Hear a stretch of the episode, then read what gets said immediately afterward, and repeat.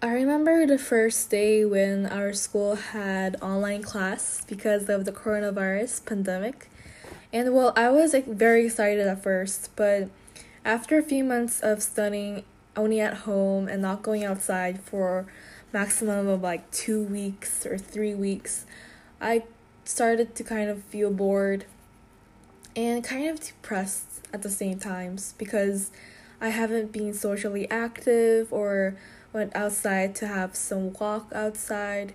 So I kind of um, felt that I was falling behind while others were you know enjoying their time at home and going outside with their masks on.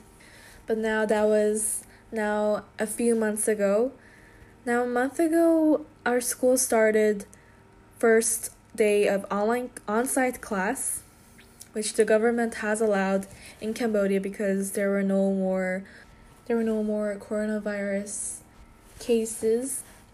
So I remember the first day of on-site class and it was started off pretty pretty dual because it started off with the basic student orientation with all of our masks on.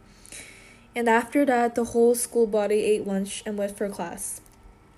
That day the weather was hot, but well, I kept myself cooler with a paper.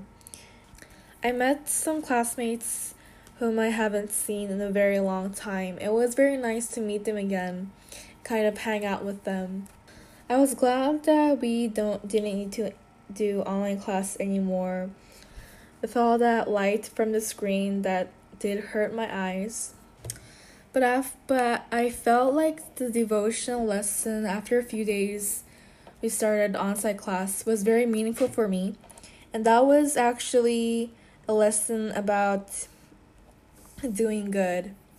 And this is the verse is found in Second Thessalonians chapter 3 thir- verse 13.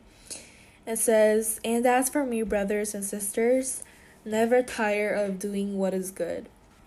I think going online on classes was actually a, one of the good things we did to avoid coronavirus and to maintain our social distancing with other classmates. Even though it was pretty hard, it was still worth it because we were doing the right thing.